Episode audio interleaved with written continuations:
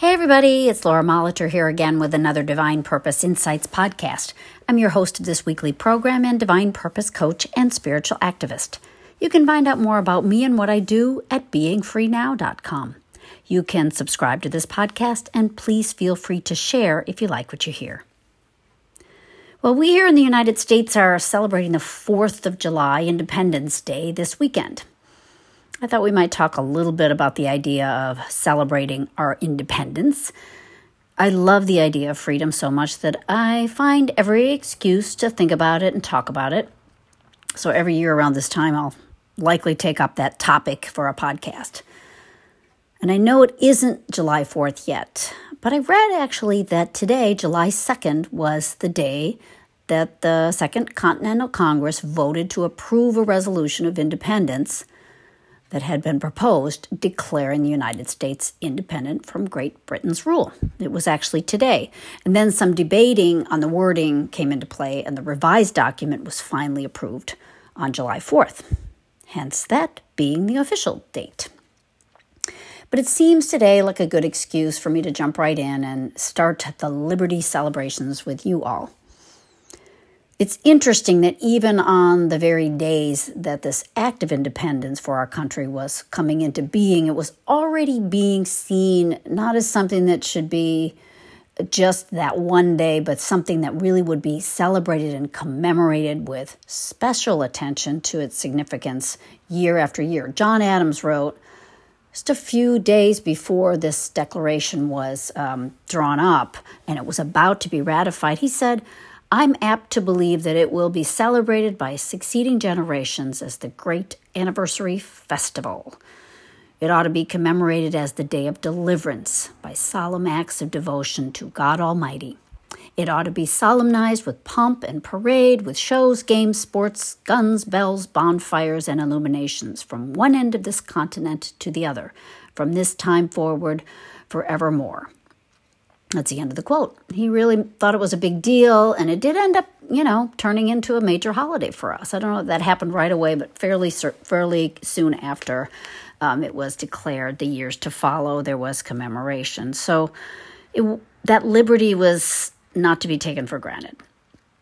It made that we think more about the celebrations than the reasons for them at times. Maybe the freedom of our nation seems like a distant historical event but I think we can all agree that each day now is an occasion not only to celebrate what happened then, but to reaffirm our devotion to the cause of freedom, right? Today we can remember that freedom is worth celebrating because it's not always easily won, but it's worth it. It's worth recognizing what freedom means for one and for all and being dedicated to its continuance. It's also worth our active affirmation of the freedom that we all have been given by God, the freedom to be who we were made to be. We have the freedom to choose. And by that I mean we have the daily opportunity to choose freedom for ourselves from some of the things that are truly the worst kind of bondage. We can choose to stop letting ourselves be governed by fear, by anger, by limitation, by time. While these things may feel real and aggressive, it's by the degree of our acceptance of them, our succumbing to them, our agreement with them that we really are in bondage. The Declaration of Independence was uh, a Declaration of Independence was a choice by the fathers of our country to be free from governance by a foreign controller. Aren't we putting ourselves under foreign control when we're allowing ourselves to be ruled over and kept imprisoned by what's really foreign to our better natures, our truest selves.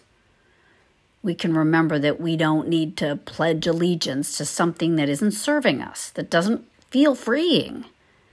If we keep giving fear or judgment or indignancy our devotion, we can't expect to feel the same kind of freedom in our being, in our lives, in our thinking that we have when we give our devotion to goodness, to hope, to justice that's founded on truth and love, rather than on a feeling of being always a victim to others or even feeling we're helpless to do something for the greater cause of freedom for all.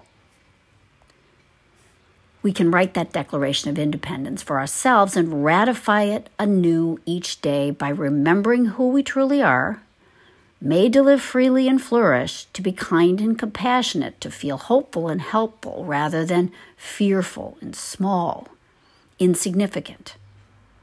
There are certainly times when we do feel less than free.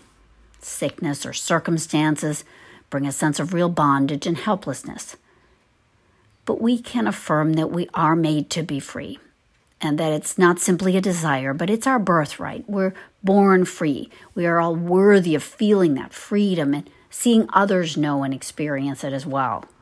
Remembering this helps release our thinking from dark and depressing thoughts and brings some light that can begin to open the door to release to a more expansive and joy filled life, as well as one that's more meaningful and purposeful.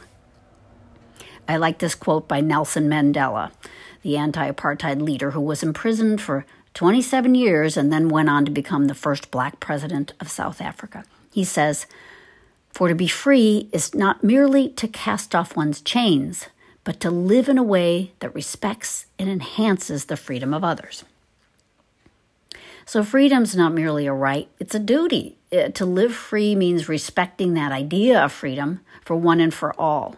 And that idea of freedom is the true law of God.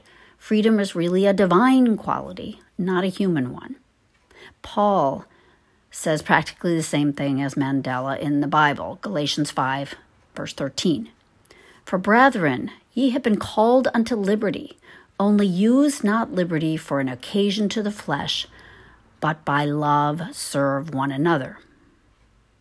So I'm going to try to take that all to heart uh, knowing that I've been called to liberty and that I can celebrate that ideal and help others feel that freedom as well. Well, that's all I have for now. Just a few ideas I wanted to share. Thanks for listening. Feel free to contact me at lauramolitor at gmail.com if you have any comments or questions.